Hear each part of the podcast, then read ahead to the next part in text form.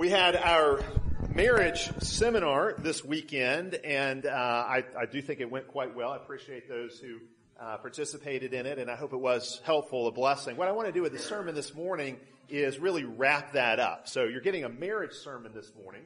Uh, I want to read to us from Ephesians chapter 5, probably the best known text in all of Scripture about marriage. I'll begin in Ephesians chapter 5, verse 22.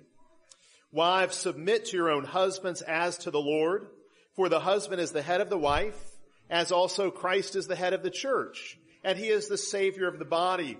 Therefore, just as the church is subject to Christ, so let the wives be to their own husbands in everything. Husbands, love your wives just as Christ also loved the church and gave himself for her, that he might sanctify and cleanse her with the washing of water by the word, that he might present her to himself a glorious church, not having spot or wrinkle or any such thing, but that she should be holy and without blemish. So husbands ought to love their own wives as their own bodies. He who loves his wife loves himself. For no one ever hated his own flesh, but nourishes and cherishes it just as the Lord does the church. For we are members of his body, of his flesh, and of his bones. For this reason a man shall leave his father and mother and be joined to his wife, and the two shall become one flesh. This is a great mystery, but I speak concerning Christ and the church. Nevertheless, let each one of you in particular so love his own wife as himself, and let the wife see that she respects her husband. This is the word of the Lord. Let us pray. Father, we do ask that you would speak to us now through your word, that you would shape us more and more into the kind of people you want us to be. Father, I especially pray for your blessings to rain down upon uh, our marriages today, that we might live more faithfully and wisely in the covenant of marriage for those who are not married and long to be. We ask that you would provide godly spouses for them. For those who aspire to be married someday, we pray that you would encourage them in this aspiration. For those of us who are cynical about marriage, even, even perhaps our own marriages, we pray that you would restore our hope and our joy. Father, we pray that you would fill the homes of this congregation with joy, with peace, with love. This we pray in the name of the Lord Jesus Christ. Amen. One of my favorite books is uh, actually by a Russian Orthodox uh, theologian, Alexander Schmemann. It's entitled "For the Life of the World," and eh, there's a there's a section in that book that has to do with marriage, and he talks about the time he saw an elderly couple sitting on a park bench in Paris, and this is how he describes it. It's it's really uh, poetic language. It's really a beautiful description says, once in the light and warmth of an autumn afternoon, this writer saw on the bench of a public square in a poor Parisian suburb an old and poor couple. They were sitting hand in hand in silence, enjoying the pale light, the last warmth of the season. In silence, all words had been said, all passion exhausted, all storms at peace. The whole life was behind. Yet all of it was now present in this silence, in this light, in this warmth, in this silent unity of hands, present and ready for eternity, ripe for joy. This to me remains the vision of marriage in its heavenly beauty. Marriage is a relationship between a man and a woman uh, that is for richer, for poor, in sickness and in health. Marriage is till death do us part. What Schmemann saw on that park bench in Paris is where most of us who are married are headed. Barring some kind of disaster, you and your spouse will grow old together. Pretty faces will wrinkle, hair will thin and gray, waistlines will expand, health will falter. Many of the things that drew you to your spouse in your youth, earlier in life, will fade what then will be left? It's interesting to me, for Schmemann, the real icon of marriage is not a young couple in all their strength and beauty, but this elderly couple, frail and quiet, with their whole past history together, now present with them in their older age. When the story of your love is complete, what will your legacy as a couple be? What's the best thing your marriage can leave behind to your children and to the world? I think the, the, the best legacy of all for any marriage to leave behind is what Schmemann calls the heavenly beauty of marriage. It's that heavenly beauty. That's the best thing. That's the best legacy you can leave behind. We need to remember marriage is worth the trouble. There is trouble, but there's also beauty. Marriage is beautiful. Marriage is good. So many people today see marriage as an outdated or oppressive institution. Uh, people in our culture, especially outside the church, but even sometimes inside the church, people are very cynical about marriage. More young people than ever say they do not even want to get married. Uh, we hear so many marital tragedies, stories of marital disasters, stories of adultery and abuse and divorce. Our society thinks very little of marriage, and it's been this way for quite some time. Uh, a couple generations ago, we began to redefine marriage by changing divorce laws. So no fault divorce laws, especially uh, coming in and uh, altering and, and undoubtedly undermining the institution of marriage in our society. Course, then you can fast forward to just a couple years ago, the Obergefell decision by the Supreme Court, which uh, allowed same-sex couples to enter into marriage. I put it in scare quotes because I don't think you can have a real same-sex marriage. God has defined marriage. The Supreme Court doesn't have the right to redefine it. Uh, but certainly it shifted the meaning and understanding of marriage in our society. In fact, it's interesting to see how much marriage rates have declined among heterosexual couples uh, since the Obergefell decision uh, how it's undermined marriage in our culture. But attacks on marriage are nothing new. This didn't start with Obergefell or even with changing divorce laws in the 70s and 80s. Gloria Steinem said when a woman marries, she becomes a non-person. That was kind of part of the feminist attack on marriage. Betty Friedan said the home is a comfortable concentration camp for wisdom, for, for, for women.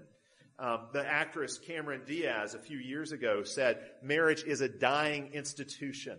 She said, I don't think we should live our lives and relationships based off of old traditions that don't suit our world any longer.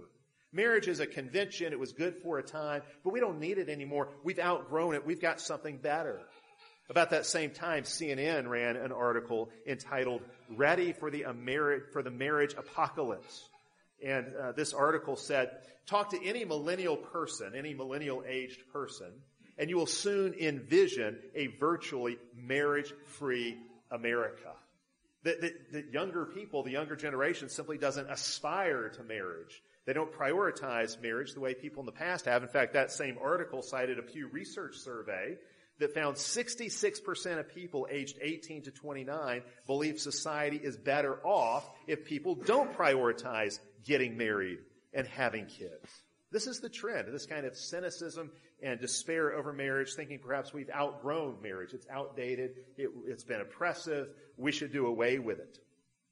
It seems most of the news we hear about marriage is negative. Most of what we see in our culture about marriage is negative. How many positive pictures of marriage will you find in pop culture? The reality is our pop culture rarely presents marriage and family life in any kind of positive way in any kind of way that would make young people aspire to be married. If anything, pop culture makes traditional marriages especially look absolutely miserable. But even in the church, this can be a problem. One thing I've noticed, even in my own teaching uh, on marriage through the years, and I've certainly noticed it with other pastors that I listen to, is that we can focus so much on the sacrifices that marriage requires and the struggles that come with family life that we overlook the joys that come with it, that come with marriage and family. In other words, we end up putting the accent on the hardships and struggles more than on the blessings and benefits. Frankly, a lot of the church's teaching on marriage doesn't make marriage seem all that great. We don't present a really attractive view of marriage. Aaron Renn has recently pointed this out and suggested that uh, the net effect of this teaching has created a negative view of family, especially for young people in the church. Uh, just one example of this, Russell Moore, who is a leading Baptist theologian, has come out with a new book called Storm Tossed Family. And on the cover, it's got a picture of a ship that is uh, obviously trying to sail through the midst of a really terrible storm. It's the storm-tossed family. That's the fundamental picture. It's not the joy-filled family or the peace-filled family or the life-giving family. It's the storm-tossed family. Now there's no doubt that family life can be stormy. Family life itself can be the source of a lot of those storms. And it's good for us to be honest about how hard marriage and family life can be. There are challenges, no doubt. Uh, some of our deepest struggles and greatest suffering in life is caused by family relationships. Some of our greatest stresses and anxieties come from family life. Oftentimes it seems like family's not a refuge from the storm, but is itself the storm. I, I get that. I see that. But we need to recognize that the biblical picture, the, the, the, picture that scripture paints for us of marriage and family life overall is not bleak, but joyful. It's not one of a storm tossed family, but it's a glory revealing family. Uh, just think of some passages. Genesis 2, the very first marriage of them all. Adam and his wife. What does Adam do? He rejoices over his bride with song. Psalm 128, one of my favorite Psalms. I've preached on it many times. We sing it regularly. Psalm 128 describes the blessed man, this husband and father, and his blessedness, his happiness is found seated around the table with him in the form of his wife who is a fruitful vine and his children who are like olive plants. It's a picture of peace and happiness. A home where there's harmony, where there's joy. You've got passages like Proverbs 5 and Song of Solomon which serve as joyous celebrations of sex within marriage, the security and beauty of a sexual relationship, sexual intimacy within marriage. I could go on and on with examples of this kind of thing from scripture. The Bible is overwhelmingly positive about marriage and family life. The Bible overwhelmingly presents to us this glorious and beautiful picture of what marriage is. And you might ask, well, why is this? Why do we have this picture in scripture? Well, it's at root because of what marriage is designed to symbolize to the world. It's what marriage is designed to symbolize or picture. Okay, so imagine this. Imagine being an actor in the time of Shakespeare. And Shakespeare, the great playwright, comes to you and he says, I have written my masterpiece, my magnum opus, my ultimate play and I want you to have a starring role in it. If you're a man, he's saying to you, I want you to be the leading man. If you're a woman, he's saying to you, I want you to be the leading lady. And he hands it over to you. He says, here's the script. Start practicing your lines. Start learning your part. What's the role you've been given? Well, for married people, Ephesians 5 is that drama. It's that play. Ephesians 5 shows us the drama of marriage and the parts we've been assigned, the roles we've been given. The man plays the, the leading role. He plays the part of Christ. He's the Christ figure. The woman plays the part of the church. She's the church figure. She's the leading lady in the story. For the man and for the woman, it is quite literally the role of a lifetime. This is the heavenly beauty of marriage Schmemann celebrated. When Schmemann looked at that park bench with that elderly couple and he saw the heavenly beauty, this is what he was seeing. A picture of Christ and the church. And this is why through all the hardships of family life, the hardships of getting older, of raising children, the ups and downs of health and finances, marriage remains a glorious and joyful institution. The man plays his part by putting on Christ, putting on Christ as clothing, as it were, as his uniform, as his costume. The man plays his part by acting and speaking in Christ-like ways in his home, cherishing his wife and giving himself sacrificially for her, the way Christ has cherished the church and given himself sacri- sacrificially for his church. Yes, the man is to be the leader in the home as Christ is the leader of the church. The script he's been given says, you're the leader. You're the head of this household. Ephesians 5 says the, the man is the head of his wife as Christ is the head of his church. And yes, this does mean that the man has an authority in the home no one else has. The man has an authority his wife does not have. But it also means the man has a responsibility in the home no one else has. He has a responsibility as a man that his wife does not have, a responsibility that comes with being the head, with being the representative of his whole household. But this is what you see with the apostle Paul, his teaching on marriage here. This is what's so glorious. The man is to use this authority he's been given the way Christ uses his authority. Christ uses his authority for the good of others, especially for the good of his church, his bride. And so the man is to use his authority for her good, for the good of his wife. It's interesting, you know, Ephesians 5 says the wife is to respect her husband, and certainly that's something that wives need to figure out how to do, even as husbands need to figure out how to love their wives. Women feed off of love, men feed off of respect. If you're gonna if you're going to make your marriage work, you have to recognize that for the woman, love is like oxygen, and for the man, respect is like oxygen. And unless you want to suffocate your spouse, that's what you need to be giving to your spouse.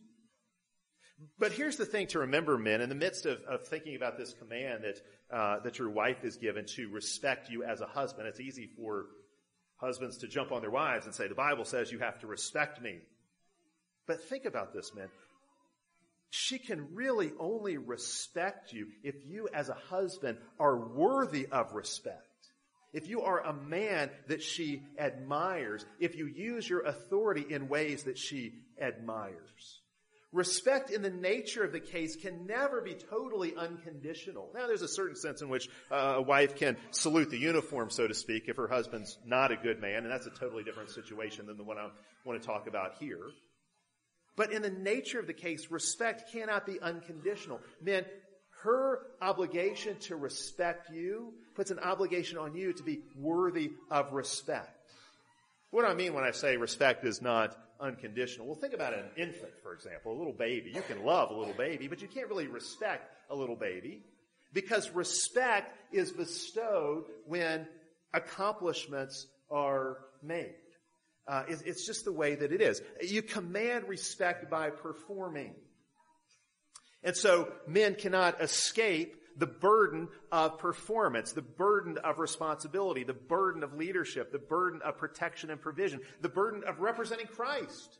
It's in doing those things that he wins his wife's admiration and respect. Now, there are men who do this and would still say, I feel disrespected or I don't feel like I'm getting the respect I should in my home. And I just want to say, the best men are often taken for granted precisely because they're so good.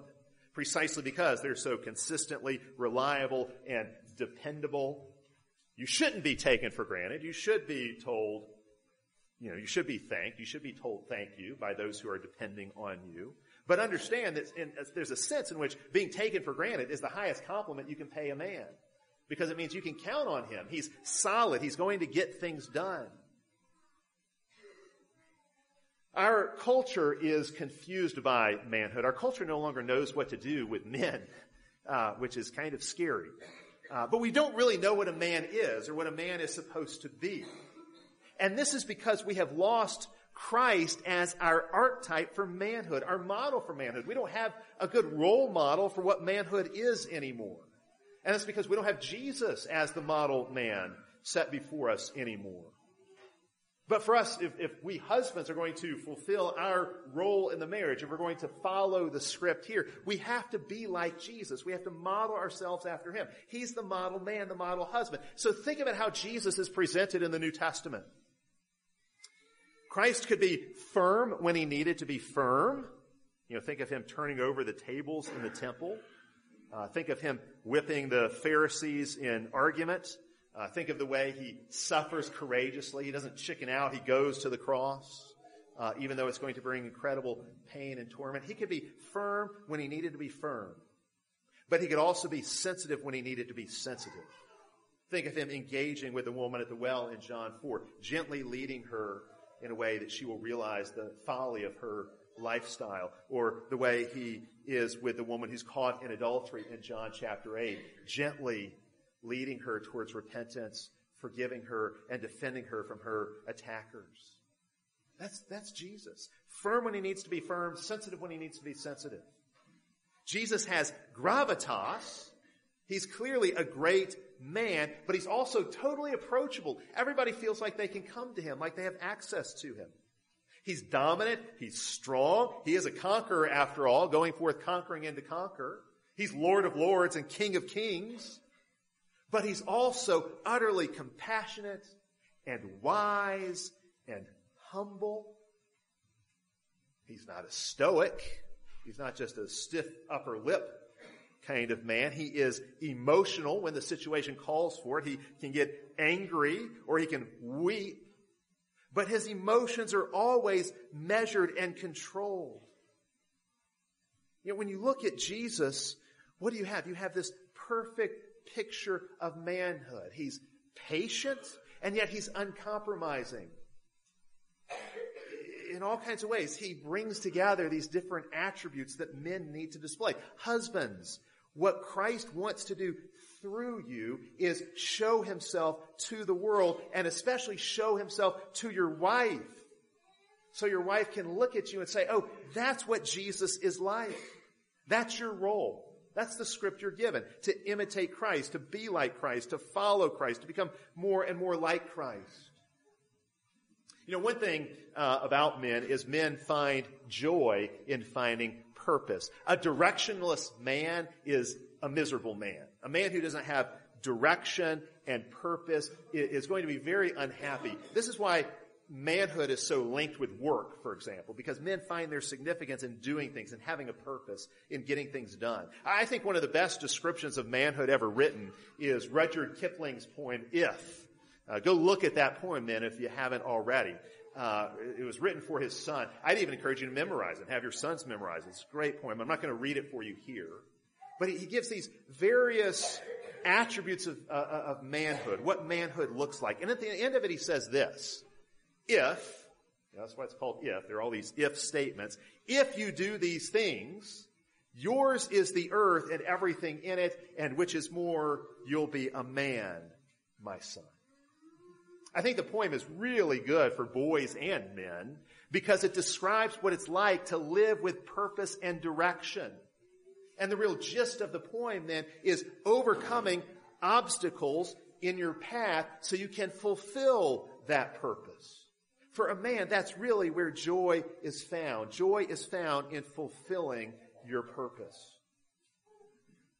Men, husbands, if, so here's the Rudyard Kipling thing, if, if you understand that your purpose is to be like Christ, and if you are determined to fulfill that purpose, then you can deal with any trial. You can handle any setback that comes your way and you can keep going. You can keep serving. You can keep building. You can keep the joy in your marriage because you have this purpose, this calling. When a man takes his cues from Christ in this kind of way, what happens? When he seeks to be like Christ in the home, what happens? Certainly he feels a deep sense of responsibility for his whole family. He realizes that, hey, as I go, so my household goes. And I'm steering this ship. I'm the captain of this ship, my family, my household. How am I going to steer it? When a man takes his cues from Christ in this kind of way, what happens? He becomes like Joshua. And he can say, as for me and my house, we will serve the Lord. He becomes like Job and he prays on behalf of his children the way Job does, that God might forgive any wrongs they've committed. He becomes like that blessed man of Psalm 128. He seeks to bless his wife and his children to fill his home with joy and peace and love. He becomes like Solomon in Proverbs, seeking to impart wisdom to his children. He becomes like Jacob, wrestling with God in prayer for the good of his family. He becomes like the parents in Matthew 19. He brings his children to Jesus for blessing. He becomes like the man in Proverbs 31 who rises up to praise his wife and speak words of encouragement to her. I love the way John Piper puts this. Uh, let me read to you what he says here, men. This is good for you says, men, do not let the rhetoric of unbiblical feminism cow you into thinking that Christ-like leadership from husbands is bad. No, it is what our homes need more than anything.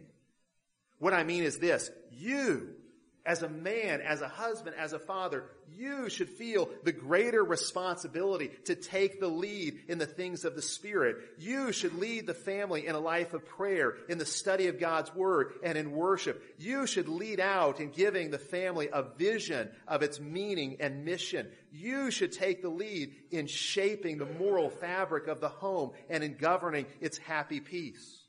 I have never met a woman who chafes under such Christ-like leadership.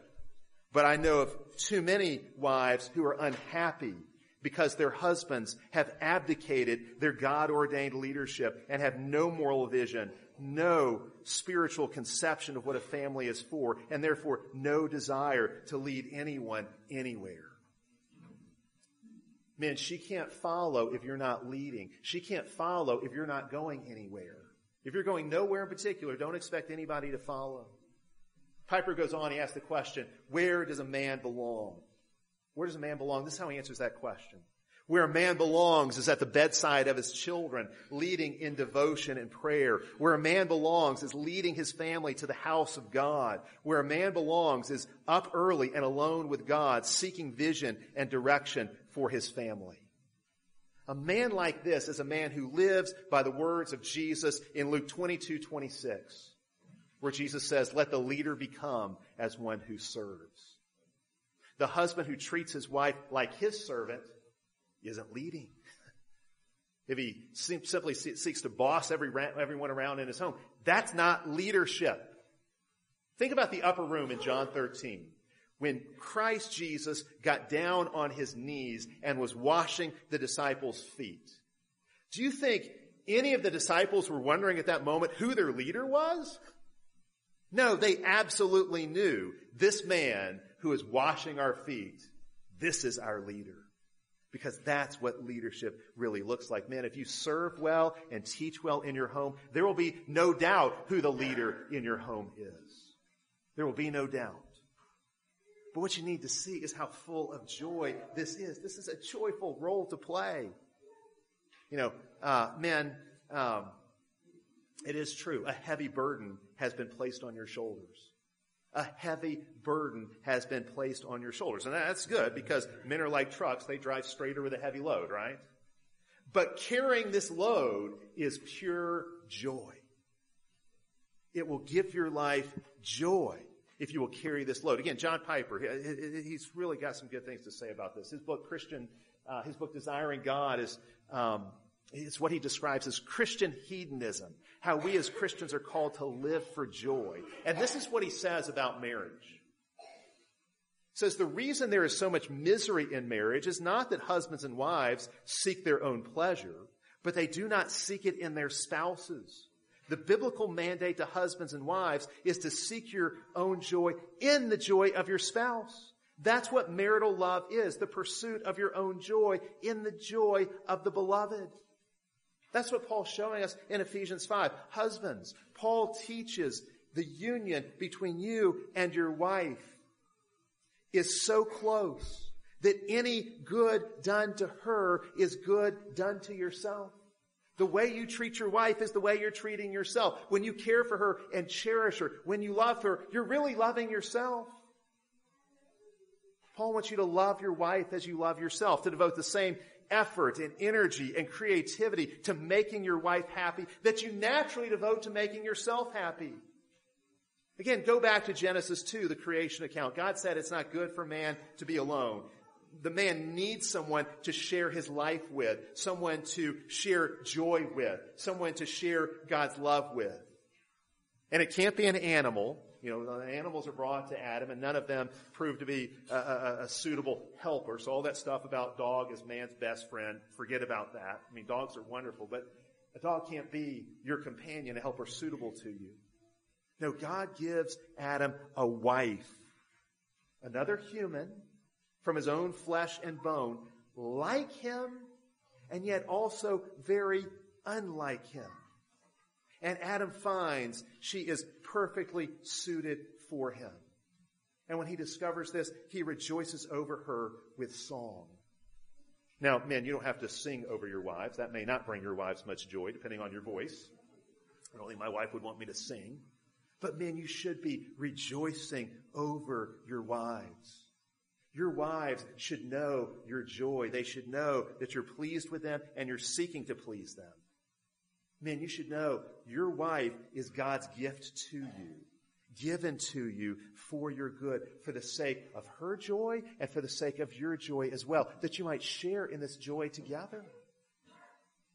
Now let me talk to the wives for just a minute. What's the wife's role? She's handed a script as well. The wife's role is to be her husband's helper. And Ephesians 5 makes it clear, it's all politically incorrect today, of course, but Ephesians 5 makes it clear she's to be his helper by submitting to him and supporting him, by obeying him, by respecting him. I think again, Genesis 2 may be the best place to go to really understand her role because it's where she's created and, and we see what her purpose is. She is made from Adam's side, from his rib we're told. Now, there was actually a feminist magazine back in the 1970s called Spare Rib uh, that was seeking to make a mockery of this, a mockery of the Bible's creation account, as if to say, no, the woman's not just a spare rib. It's not like she's just made out of spare parts, you know, the God had sitting around. But that misses the point. I mean, biblically, she's not the spare rib. Biblically, she's actually the climax of God's creative work. The woman is the last thing God creates. She is the climax, the pinnacle of creation. She's built from the man's side, taken from his heart, and then given to the man so she can be one with him, returning to his heart, dwelling in his heart again. The man is the head of creation, but the woman is its crown, its glory. The man is the head of the home, but the, the woman is the heart. She has this glorious role, an indispensable task this task that the human race has been given of forming and filling and multiplying, this creation mandate God's given to humanity, it requires her involvement just as much as his. He cannot do it without her. She is indispensable to the task. That's why Paul in 1 Corinthians 11 calls the woman the glory of the man. Hers is a glorious role. Her role is analogous to the church. So think about the church's role in the world for just a moment.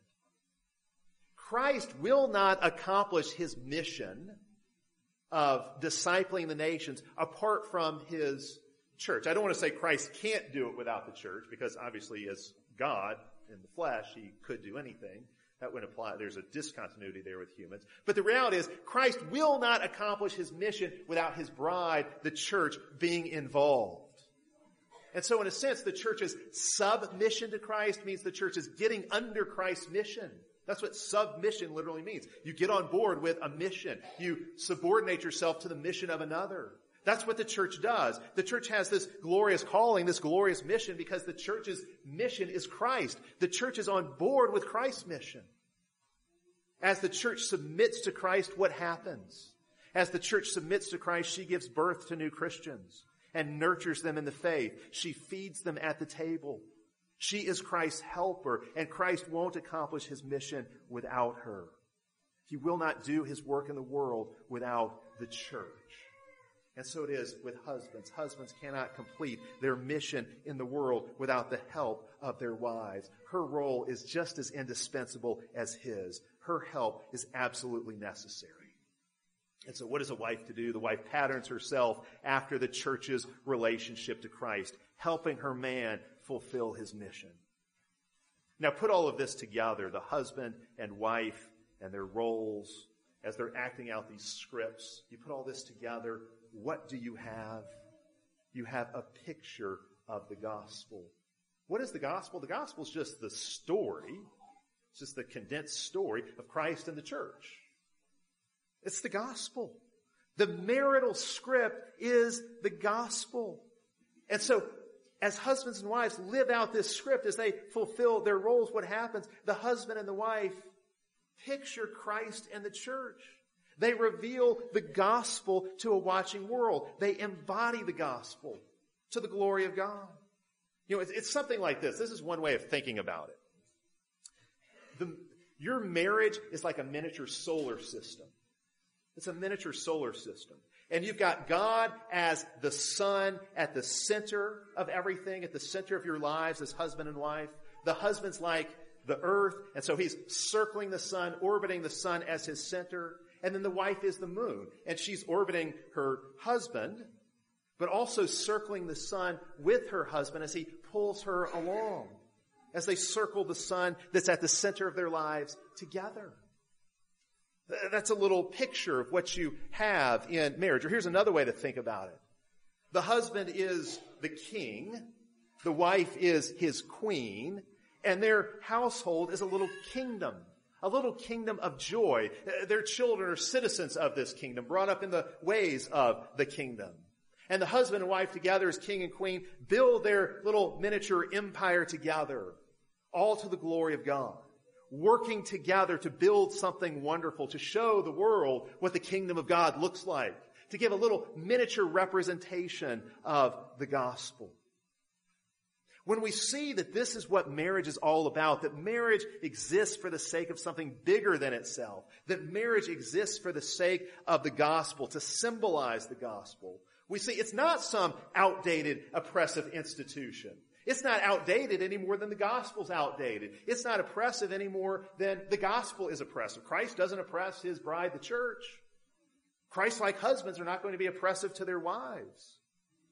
When we understand marriage this way, we see it's an institution that will last, that will always be needed as long as human history endures, when our symbolic marriages fall away at the last day and the only marriage left is Christ and his church. But unless you're called to a life of singleness, uh, you're given a gift of singleness, you cannot live without marriage. God is calling you into marriage, or if He's already called you into marriage, then live this out.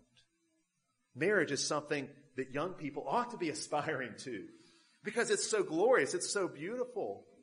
If you're married, your marriage is very much something worth investing your life in. It gives shape and direction to our lives. And yes, it gives us some of life's greatest joys. And again, that doesn't mean that marriage and family life are about being happy all the time. That's not possible. No, it's not going to be easy. But when you see how marriage plugs you into this larger story, you can really see how it is one of God's best gifts to us. It's a way of God calling us out of ourselves and into something bigger, something greater. If you're just seeking your own fulfillment in marriage, no, you're going to be miserable. But when you seek your joy in the joy of your spouse, in the joy of the rest of your family, then you can start to taste real joy. See, Paul shows us here in Ephesians 5, there's more to marriage than we can imagine. What is the great mystery of marriage? It's this. This is what Paul shows us. God did not create the union of Christ and his church after the pattern of marriage. No, he created human marriage after the pattern of Christ and the church. And this means the roles that we are given in marriage as men and women and husbands and wives, no, they're not the same. And no, they're not interchangeable. But they're not arbitrarily assigned either.